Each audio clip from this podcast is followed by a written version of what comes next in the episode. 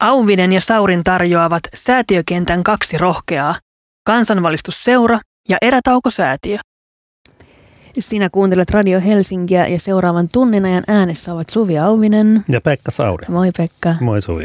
Auvinen ja Sauri on tunnin mittainen ohjelma, jonne kuulijat saavat lähettää kysymyksiä ja me Pekan kanssa etsimme niihin vastauksia.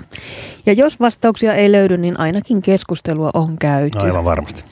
Kysymyksiä tuleviin ohjelmiin, joita on vielä kaksi jäljellä, voi lähettää sähköpostilla osoitteeseen auvinen ja sauri radiohelsinki.fi tai meille somessa häsällä Auvinen ja Sauri. Seuraavan tunnin ajan palvelee myös Radio Helsingin sivuilla oleva Viesti Studioon lomake. Me kerätään sieltä kysymyksiä talteen ja osa, osaan vastataan heti lähetyksessä. Tänään ohjelma ei jatku Radio Helsingin Instassa lähetyksen päätyttyä, koska turvavälin pitäminen Insta-livessä ei ole mahdollista. Siis meidän kesken? Meidän kesken, niin.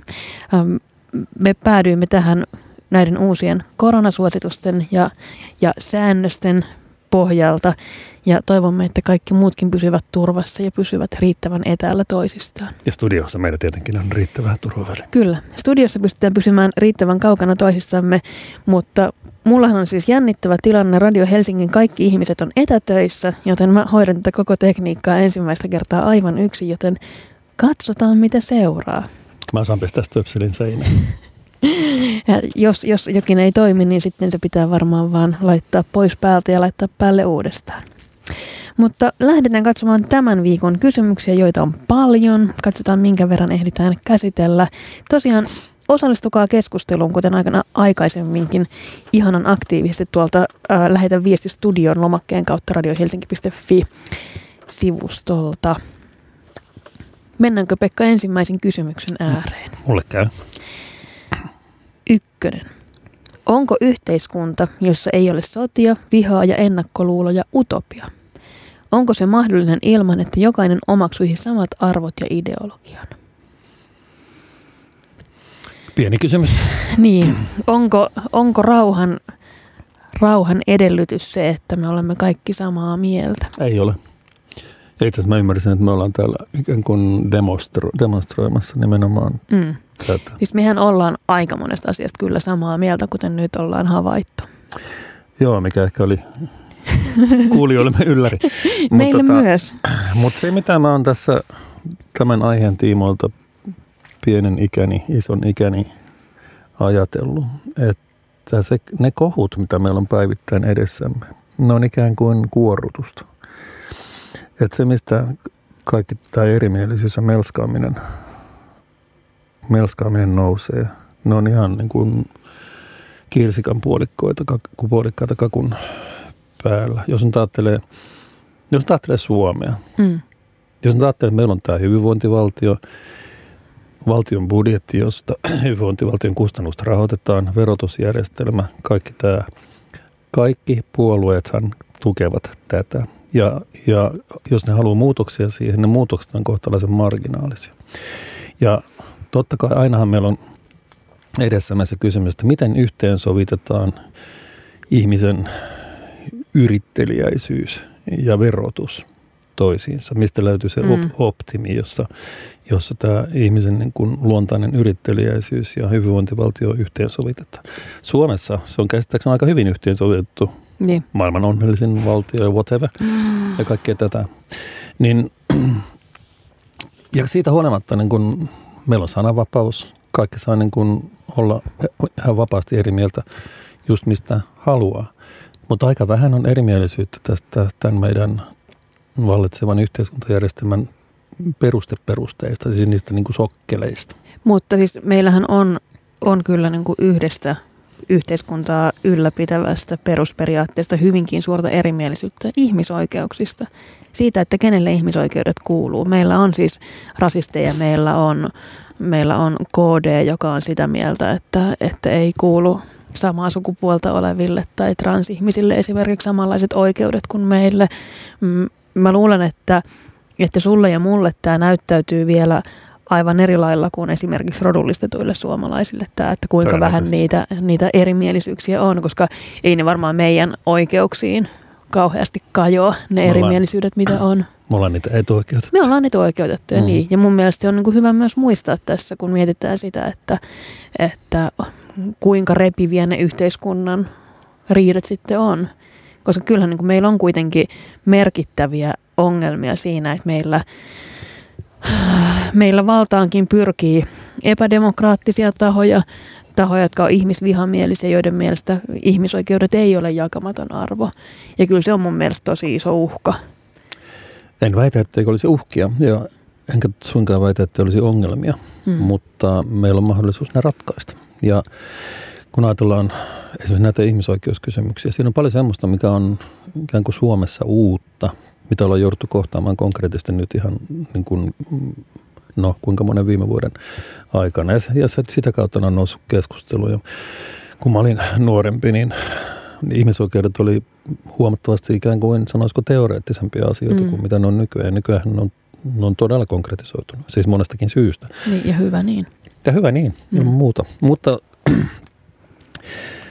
onko tällainen utopia-yhteiskunta mahdollinen ilman vihaa ja ennakkoluuloja? Siis, siis jos mennään tämmöiselle niin tunnepuolelle, en mä usko, että niin kuin yhteiskunta ilman tunteita on mahdollinen. Niin.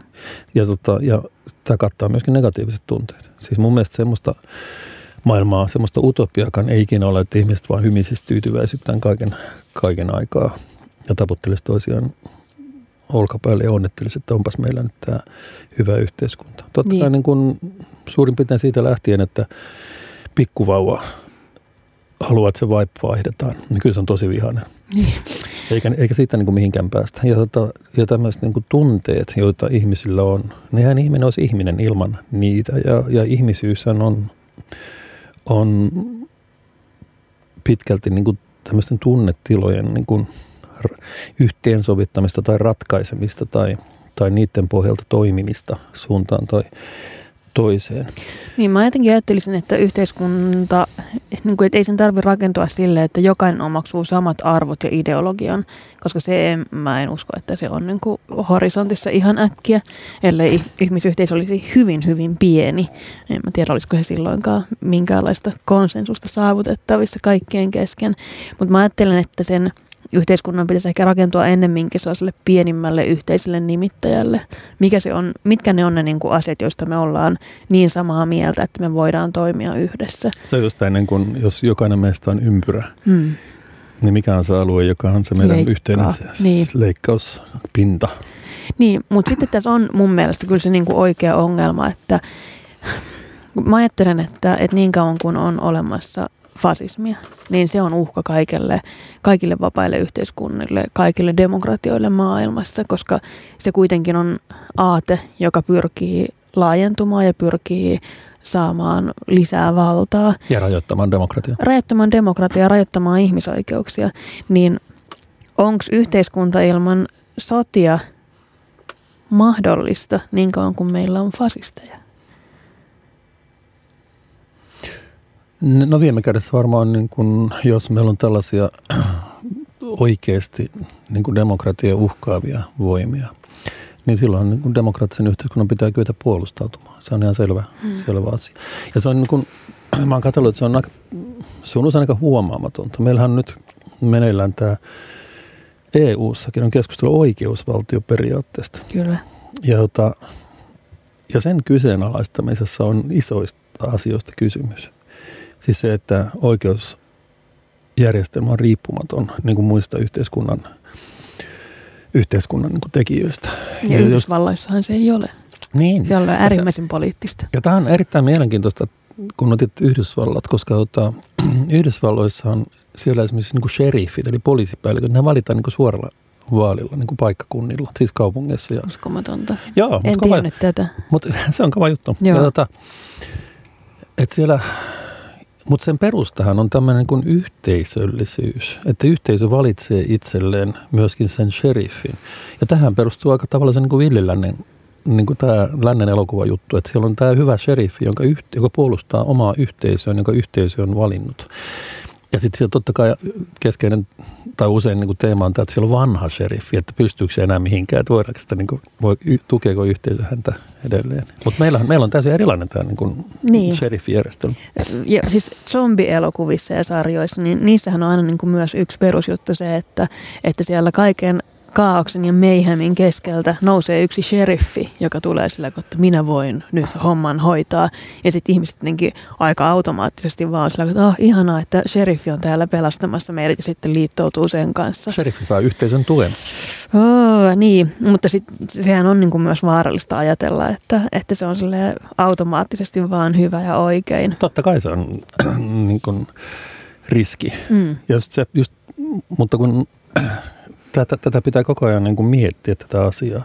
Että heti jos se pääsee itsestäänselvyydeksi, niin sitten ollaan ikään kuin riskin äärellä. Ja just niin. sen, takia, sen takia on erittäin tärkeää, että, että näistä asioista aina välillä niin muistutetaan. Siis näistä meidän hyvän yhteiskuntamme itsestäänselvyyksistä muistutetaan, että ei ne ole itsestäänselvyyksiä, vaan on niin kuin jossakin historian vaiheessa ne on päätetty. Niin. Eduskunta on päättänyt tai joku niin kuin paikallistasolla kunnanvaltuusto on päättänyt tai mitä nyt onkin päättänyt.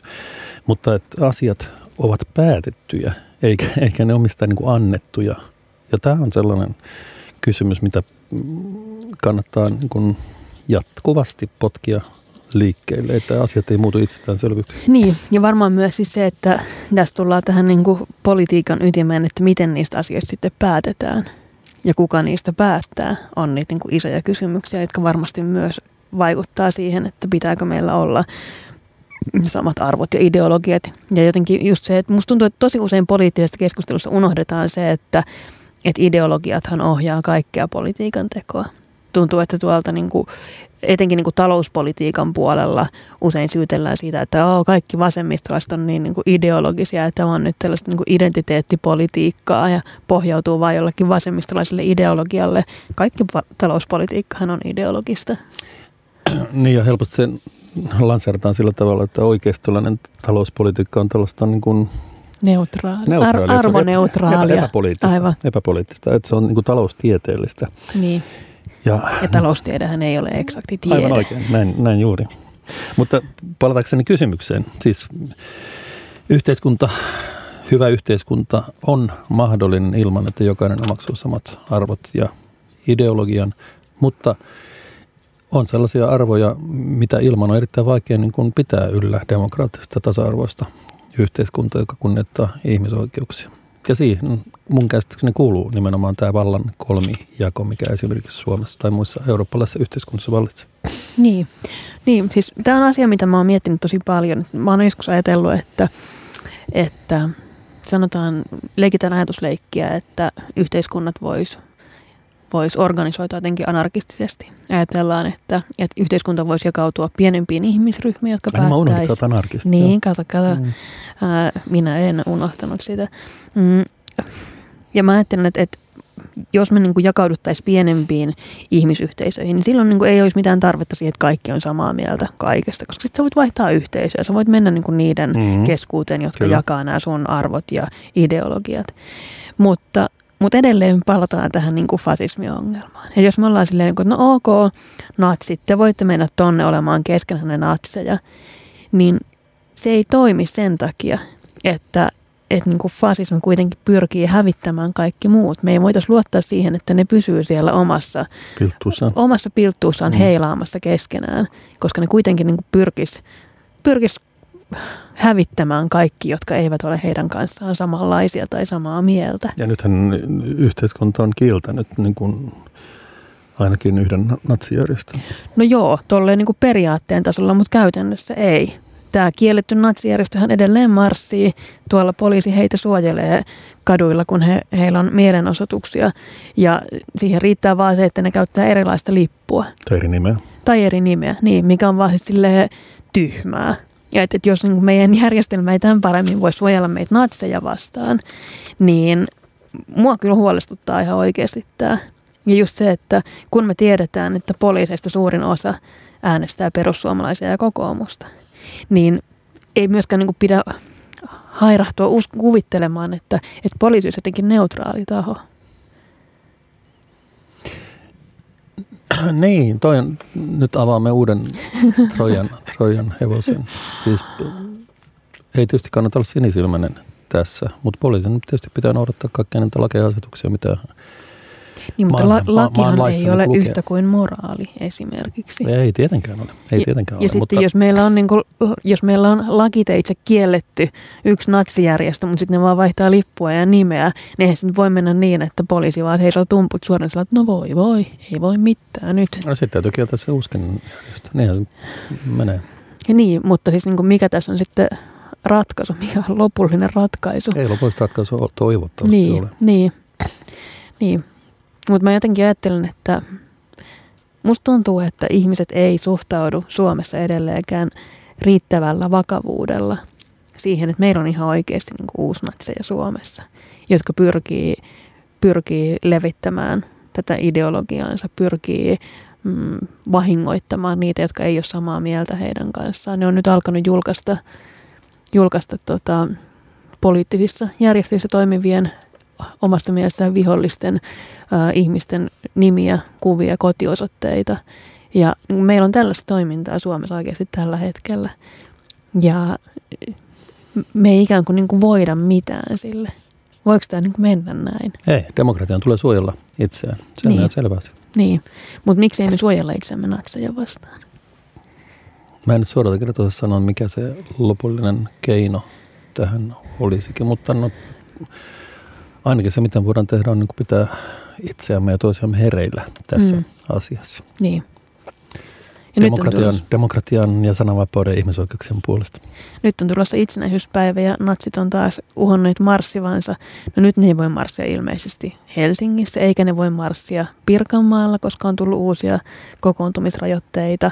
Mutta saa nähdä, että, että minne he aikovat natsimarssinsa viedä. Mutta pysykää ihmiset hereillä meillä on vakavia tilanteita yhteiskunnassa. Käydään kuuntelemassa mainoksia tähän väliin. Auvinen ja Saurin tarjoavat säätiökentän kaksi rohkeaa, kansanvalistusseura ja erätaukosäätiö.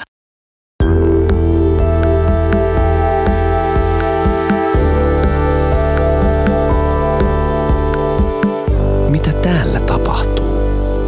Radio Helsinki. Kanssani Suvi Auvinen ja Pekka Sauri. 40 minuutin ajan. Mm, me sovittiin, että mä sanon mun nimeni. Sorry, me sanottiin se alussa niin.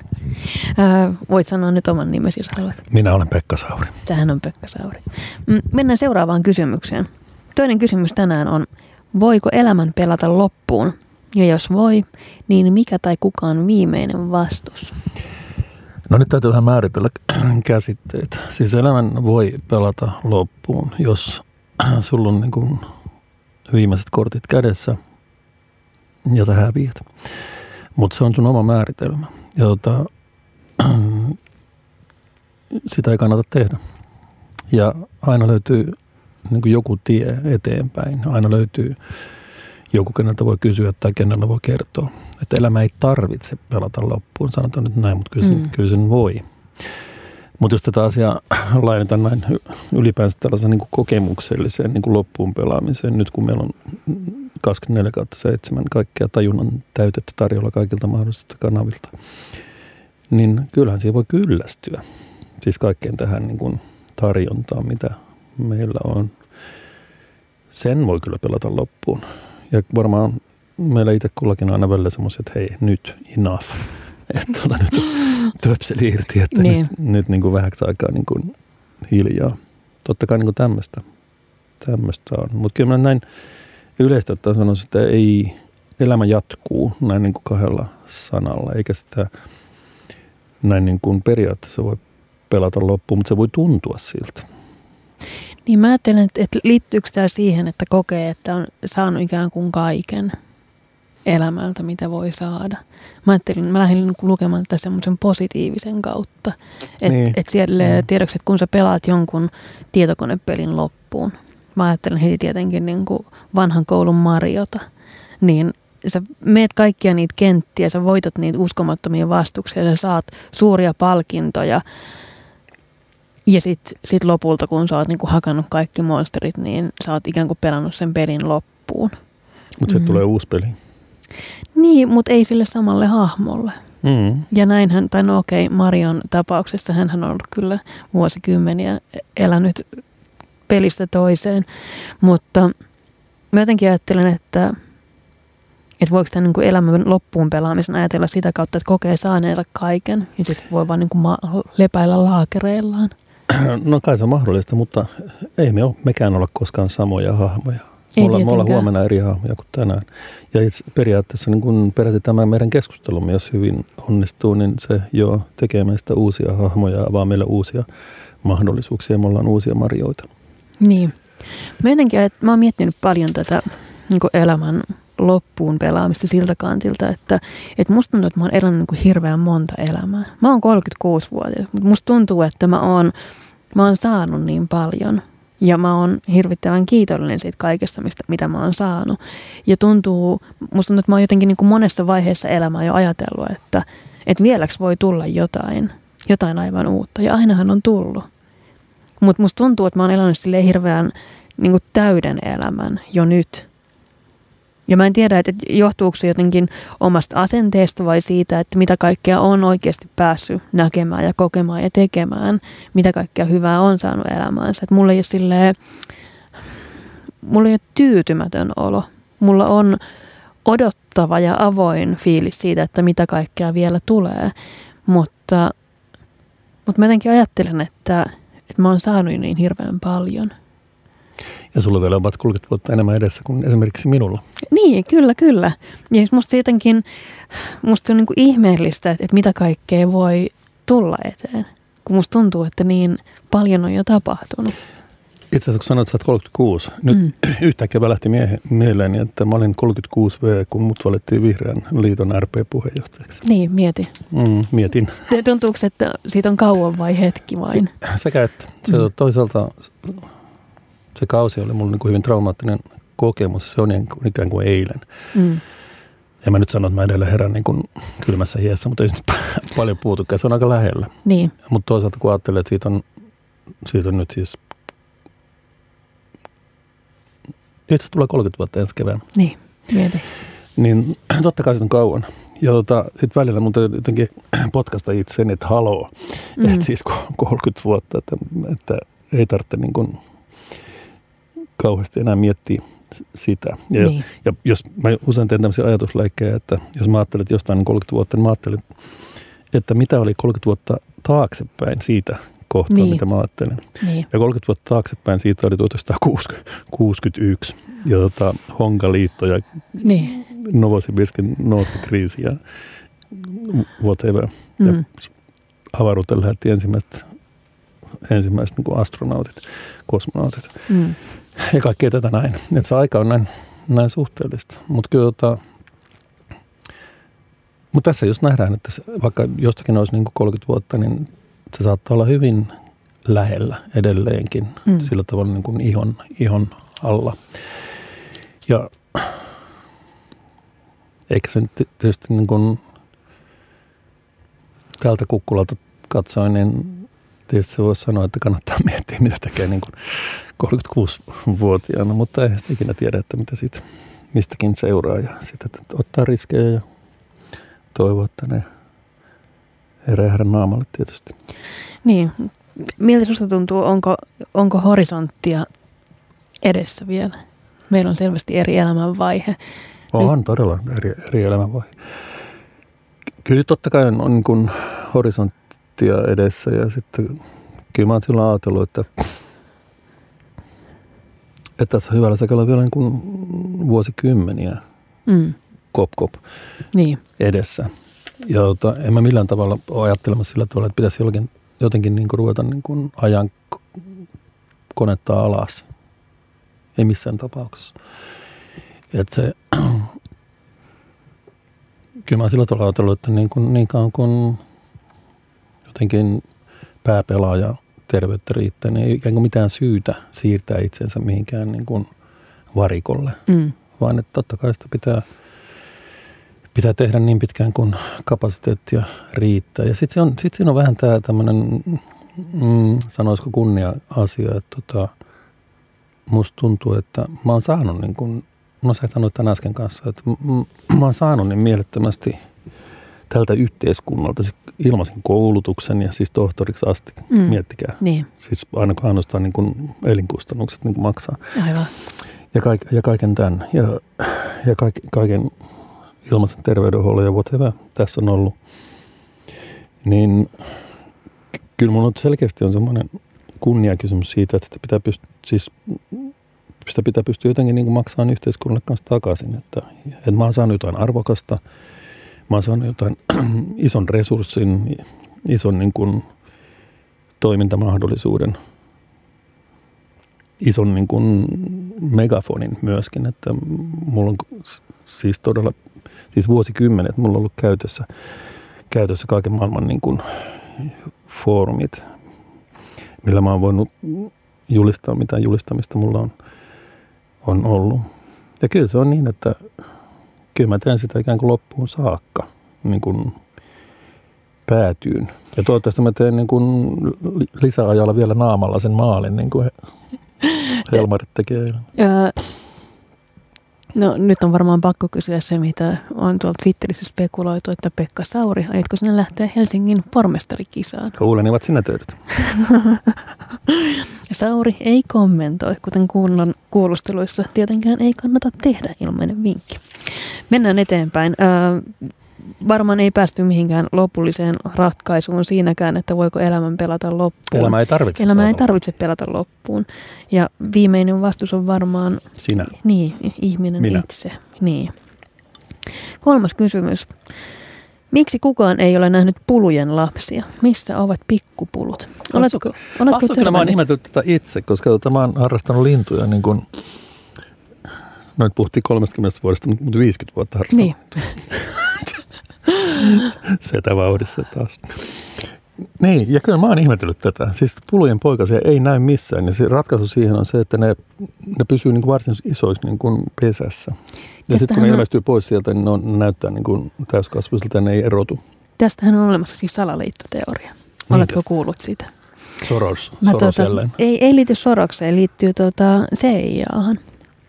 Mm, pigeons aren't real, salaliittoteorian mukaan. Tämä on yksi suosikkiaiheita, kirjoitan tästä myös tulevassa esseekirjassani. Uh, Pigeons uh, uh, uh. aren't real salaliittoteorian mukaan pulut on lajina hävitetty noin 1960-luvulla, jolloin CIA on, on tota, tuhonnut kaikki pulut ja korvannut ne roboteilla – joissa on siis tiedäksi, ne on niin kuin vakoilulaitteita. Sen takia ne kävelee niin hassusti. Ne kävelee hassusti. Puluja on kaikkialla. Kukaan ei epäile paikkaa, jossa on pulu. Ja pulu voi istua tuossa ikkunalaudalla ja me ei yhtään friikata siitä. Pulut on hirveän niin kuin, äh, tehokas salakuuntelulaitteista, koska niitä on kaikkialla maailmassa. Ihmiset on tottunut siihen, että puluja nyt vaan on kaikkialla, missä on ihmisiäkin.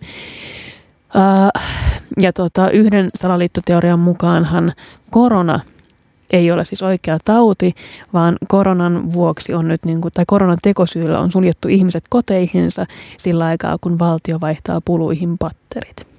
Ja sen takia pikkupuluja ei näy missään. Sitten pulujen kujerus on siis, sitä ne antaa raportteja. Ne ehkä antaa raportteja. Joo. Tätä mä en ollut ajatellut, joo, mutta se voi hyvin olla. Tämä on musta ihana salaliittoteoria. Se on, se on tehty aika kieliposkessa – alun perin. Mutta todista se vääräksi. Todista se vääräksi nimenomaan. Ja mun on vaikea, niin paljon kuin mä haluaisinkin ihmisten jotenkin älyyn ja kriittiseen ajattelukykyyn uskoa, niin mä oon ihan varma, että jossain on joku, joka uskoo tähänkin salaliittoteoriaan ihan täpöllä. Mä sen sijaan olen nähnyt pikkupuluja. Mä oon 2006 oltiin vallattu Turussa tyhjä talo. Ja siellä tota, vintillä kuului kujerrusta ja menin katsomaan, että mistä, mistä tämä kujerrus kuuluu. Ja siellä oli pulunpesä. Ja siellä oli puluemo ja pikkupuluja ja mä ymmärrän hyvin, miksi ne pulut ei tuo niitä pikkupuluja nähtäville. Ne oli nimittäin todella rumia. Ne, oli silleen, ne kehtaa, kehtaa tuoda niitä. Ne ei kehtaa tuoda. Et siis ne ajattelee, että ihmiset tuhoaisi varmaan varmaan ne pulunpoikaset välittömästi, koska ne näyttää tai, rotilta. Tai ottaisi valokuvia niistä ja panisi nettiin. Niin, vielä pahempaa. Lasten yksityisyyden suoja jälleen kerran tulee tässä, tässä esiin. Kyllä. Mutta tota, ne pikkupulut on ihan hirvittävän rumia. Ne näyttää rotilta. Mä uskon, että, että jos niitä niitä jossain tuolla pyörisi, niin ihmiset olisivat silleen, että hyi, siivotaan noin pois. Joten se on puluilta fiksu veto. Jos niiden lapset ei täytä meidän esteettisiä normeja, niin parempi pitää ne lapset suojassa meidän katseilta. Koska siis jotkut niin kuin, tosi iso osa linnunpoikista on hirvittävän söpöjä. Kaikki niin kuin pikkuankat, mitä tuolla näkee. Ja jotkut haastut lokinpoikasta, jolla on harmaat jalat ja ne on niin kuin, valtavan isoja, mutta niistä näkee, että ne on ihan lapsia. Niin ihmiset on että ooo, ihanaa. Niin. Mm. Mutta... Tiedättekö muuten puluista puheen ollen, että mikä, mikä on yksi läntisen sivilisaation isoimpia sukupuutto, ihmisen aiheuttamia niin sukupuutto katastrofeja. Mikä se on? Amerikan mantereen muuttokyyhty, eli onko se muuttokyyhty, Pilgrim Pigeon, jota oli vielä 1800-luvulla siis miljardeja, siis Pohjois-Amerikan mantereella. Ne pimensivät taivaan. Ja niitä metsästettiin ja metsästettiin ja metsästettiin, kunnes viimeinen muuttokyyhky, jonka nimi oli muistaakseni Jenny tai Molly tai Fanny, en muista, kuoli 1912 muistaakseni. Ja sen jälkeen no more muuttokyyhky. Ja niitä oli siis miljardeja kirjaimellisesti. Kauheaa. No tämä näistä puluista. Öm, meidän on tullut puluista kommentteja myös. Joku on epäillyt, että pikkupulut ovat piilossa korkealla kattojen pesissä. Kyllä, minä voin vahvistaa tämän havainnon. Niitä pidetään siellä. Kyllä. Öm, tähän liittyen toinen ihminen sanoo, että eläimet eivät ole rumia tai kauniita, ne vain ovat. Rumuus on katsojan silmässä. Niin, siis tämähän on minusta kiinnostava väite, koska totta kai me voidaan niin arvioida esteettisiltä ominaisuuksiltaan hyvinkin erilaisia asioita. Kyllä niin kuin voidaan ajatella, että talo voi olla ruma tai kaunis. Mutta totta kai se on aina niin subjektiivinen. Se on. Niin, niin. niin, mutta se on totta kai subjektiivinen ja en to, toki en oikeasti ajattele, että pulut ajattelevat, että pidetään nämä meidän rumat lapset piilossa. Mm, joku kysyy täällä, että ovatko pulut jo poistumassa vanhentuneena tekniikkana, kun kännykät kuuntelevat meitä. Se on hyvä kysymys. Kannattaa Ei, ehkä mutta pitää... kännykät on helpompi epäillä. Siis puluja on vaikeampi epäillä, kun, kun nehän nyt on aina ollut. Niin. Ja kännykät on epäilyttäviä niin kuin lähtökohtaisesti. Niin. Ja tämä on vaan ovella, ovella juoni niin kuin ohittaa tämä kännykkäasia. Aivan. Niin, että kohdistetaan epäilys kännyköihin, kun oikeasti ne on Juuri pulut, näin. jotka koko ajan meitä Klassinen vakoilee. temppu. Ai ai. Se puluista tällä kertaa. Minä puhuisin puluista mielelläni koko lähetyksen, mutta tota, Niin pulu. Ää, mennäänpä viikon ajankohtaiseen aiheeseen joka on siis koronarokote. Mm, kysymys kuuluu, uskaltaako koronarokotteen ottaa ja jos, missä vaiheessa sen saa?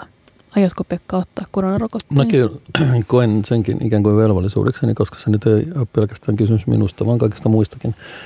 Ja totta kai, jos tämän rokote on saatavilla, niin tietysti se pitää ottaa. Ja nythän tänä päivänä tästä on tullut uutisia, että Kyllä että tota, koronarokotetta on tulossa. Mua vähän otti päähän Ylen uutisten otsikko, että tässä on... Varaudumme, että siitä tulee käsirysy. Sanoi Helsingin johtava lääkäri, että tulee käsirysy ja sitten totta kai tämä pitää nostaa otsikkoon, ikään kuin ihmiset taistelisivat keskenään. Niin. Ei tarvitse taistella, ajan varauksella saa koronarokotteen ja sitten ei, ei saa siis aivan vielä. Kelakortilla tarkistetaan, onko, onko oikeusrokotteeseen ennen kaikkea tätä. Ja niitä ei ole vielä nyt saatavilla ja varmasti tästä, tästä tietoa, tietoa tulee. Mutta tota, se on tosi mielenkiintoista nähdä, että miten tämä vaikuttaa niin kuin ihmisten fiiliksiin ylipäätään. Että nyt tietorokotteesta. Lopu, niin, mm. tietorokotteesta. Ihmisten fiiliksiin, toimintaan.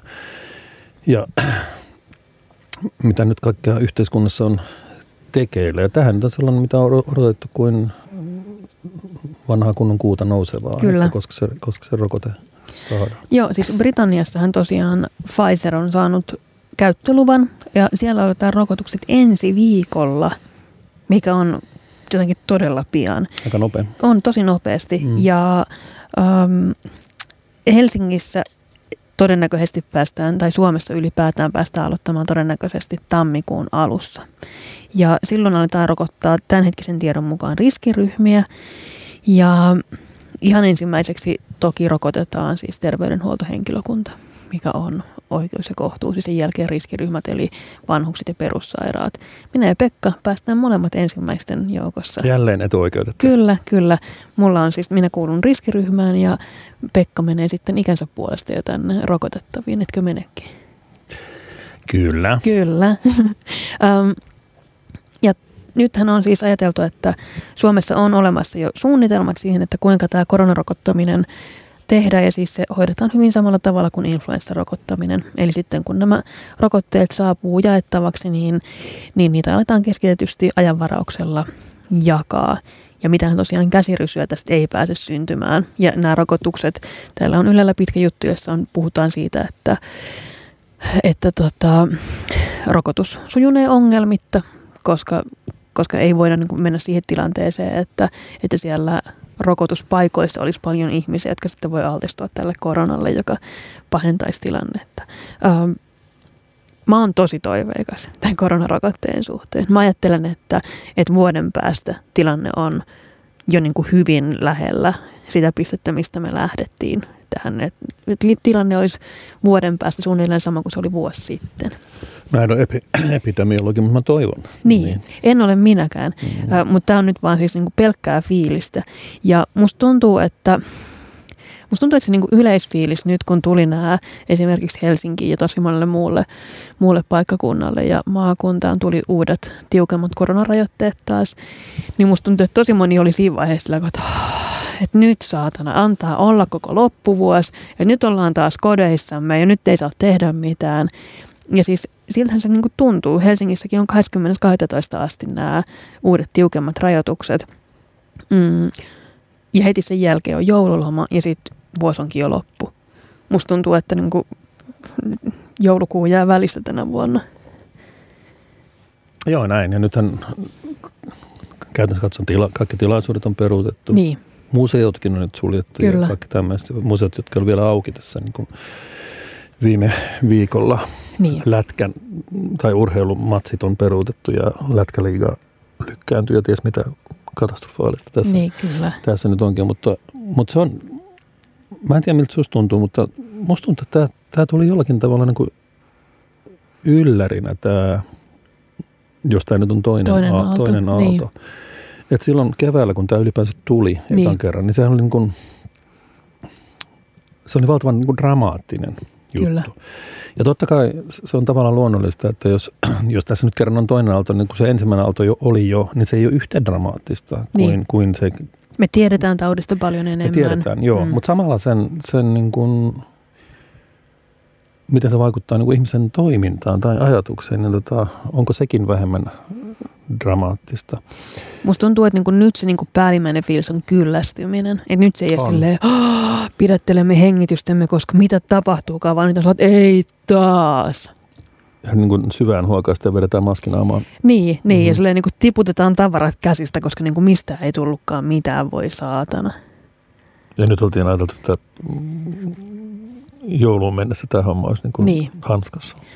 No ei ollut, mutta aivan kohta tulee rokotteet ja siis toivon, että tällainen niin kuin rokotekriittinen huuhaa salaliittopaska ei pääse yhtään enempää leviämään. Öö,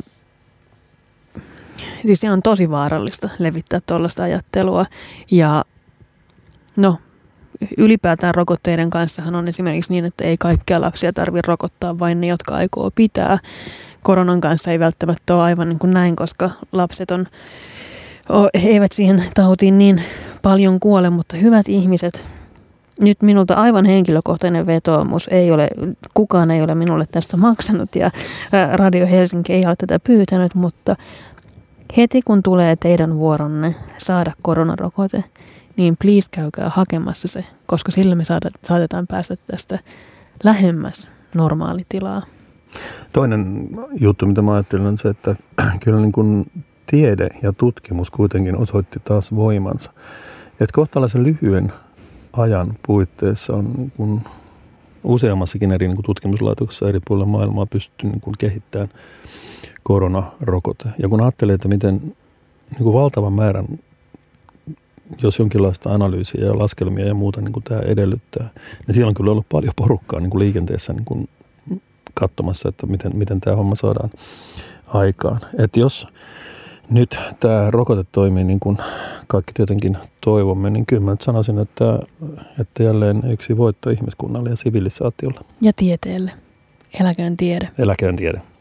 Auvinen ja Saurin tarjoavat säätiökentän kaksi rohkeaa, kansanvalistusseura ja erätaukosäätiö.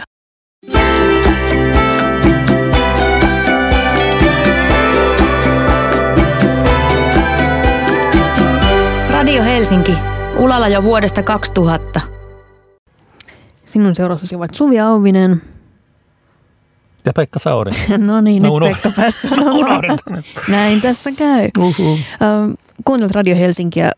Me reilun vartin verran vielä keskustellaan mm, sekä isoista että pienistä aiheista.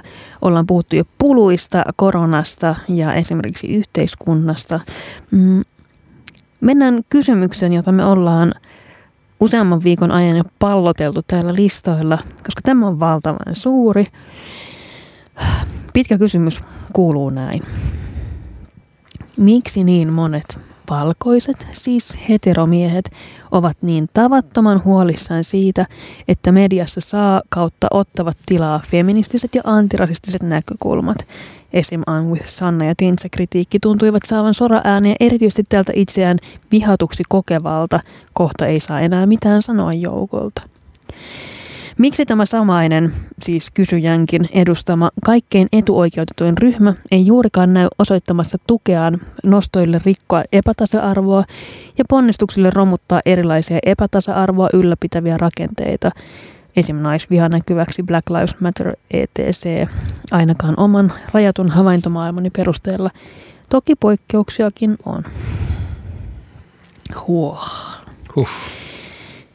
Niin, siis mä ajattelen, että tässä mennään nyt sen ytimeen, että, että kuka saa olla ja mitä, ja kuka saa määritellä sen, mitä muut ovat. Ja tässä mennään niihin etuoikeuksiin. Tässähän ollaan niin kuin hyvin, hyvin syvällä siinä, että, ketkä ovat niitä etuoikeutetuimpia ja mitä, mitä siellä saadaan sanoa ja saadaan tehdä. Ja mä ajattelen, että tämä liittyy paljon just siihen, että minkälaiset toimijat ja äänet meillä on yhteiskunnassa nousemassa ja nousussa. Mm, minkälaiset roolit voi olla miehillä, naisilla, muun sukupuolisilla ihmisillä, jotka on fluideja, on kaikenlaista liukumaa ja nämä asiat alkaa nä- tulla näkyviin. Mm, se, että niin kuin mitä esimerkiksi naiset saa sanoa mediassa, on muuttunut tosi paljon. Nykyään ei ole niin kuin niin, silleen valtava kohun aihe ehkä, jos nainen sanoo, että mua panettaa. Siinä ei, se ei, naista ei tule välittömästi huora. Mutta niin kuin meillä on edelleen näitä tosi vahvoja rakenteita, jotka arvottaa sitä, että kuka saa olla ja miten saa olla. Ja musta tuntuu, musta tuntuu, että tässä puhutaan siitä, että ennen etuoikeutetuimmassa asemassa olleet ihmiset alkaa huomata, että se heidän asemansa on ollut vääryydellä otettu ja ylläpidetty ja mikä tahansa murtumahan aina aiheuttaa kitinää. Pekka, sinä olet identifioitunut valkoiseksi, siis heteromieheksi. Kerro nyt, että mikä teitä vaivaa. Siis mä oon todella HC, valkoinen, siis hetero mies. No mä en tiedä mikä meitä vaivaa ja mä oon si- silläkin, siinäkin mielessä etuoikeutettu, että käytännössä katsoen kaikki miesoletetut, oliko oikein, joten kanssa mä oon tekemisissä, niin ne miettii tätä samaa asiaa, eikä suinkaan niin kuin, suinkaan niin kuin koe itseänsä niin kuin Niin, sä voit sanoa miehet, jos on kyse miehistä. Tämä oletettu asia on sitten niinku aivan, aivan erillinen Alright. siitä. Mä, Joo. no ne miehet, kenen Kyllä. kanssa mä olen tekemisissä. Mutta mä myönnän, on täysin valmis myöntämään, että tietenkin ne miehet, kenen kanssa mä olen tekemisissä, niin kun ne on mun kaltaisia. Mm. Ja, tota, siis, ja tota, tietenkin niin kuin helposti niin kuin sitä hakeutuu semmoisten kavereiden pariin, jotka nyt suurin piirtein, suurin piirtein niin kuin ajattelee ainakin niin kuin arvopohjalta niin kuin samalla tavalla. Että se, että mä siis on omakohtaisesti mä en näe tätä niin kuin hirveästi. Mutta se, mitä mä oon näin niin kuin katsomusta käsin niin kuin miettinyt. Että mun se on iso paradoksi, että nyt kun yksilöllisyys on niin kova sana, kaikkia pitää kohdella yksilöin, ainakin minua, niin miksi sitten tämmöinen toisten luokittelu on niin kuin näin, näin niin kuin kovasti esillä. Musta Mitä sä para- tarkoitat sillä? No, para- no siis koko ajan kun nostat tätä, että elämme, elämme yksilöllisyyden aikaa ja kaikkea tulee kohdalla yksilöinä. Mutta ja, sillä luokittelulla.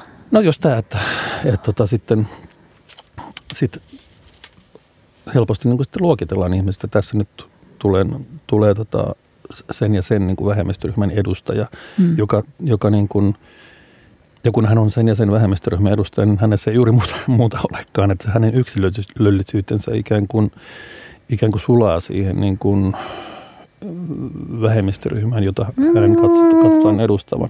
Mä, mm, mä, mä, mm, joo. mä oon miettinyt tätä, no jatkan. Tota, ja mä oon miettinyt sitä, että tämä yksilöllisyys tai ihmisen kohteleminen yksilönä, sekin pätee ainoastaan näihin niin kuin meihin etuoikeutettuihin. Niin. Meitä pitää kohdella yksilöinä. Aivan.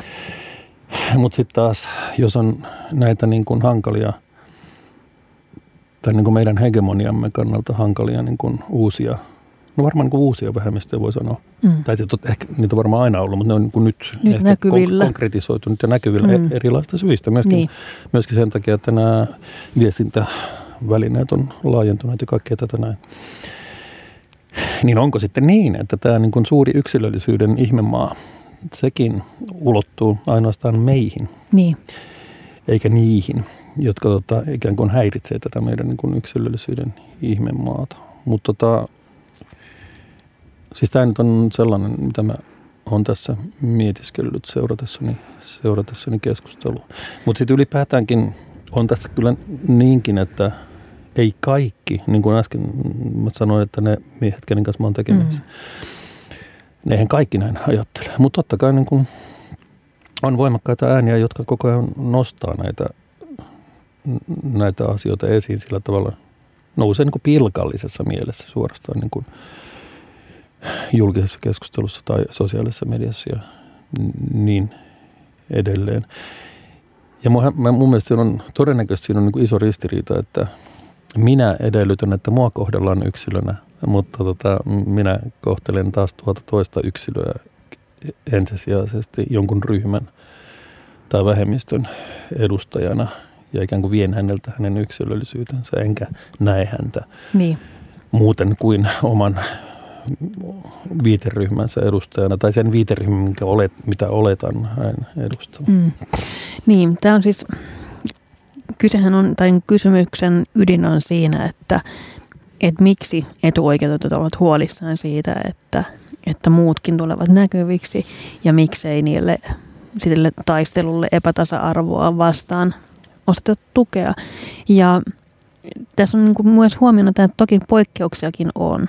Ja ilman muuta kaikilla meillä, joilla on, on areena ja joilla on etuoikeuksia, niin meidän pitää käyttää niitä etuoikeuksiamme muiden hyväksi.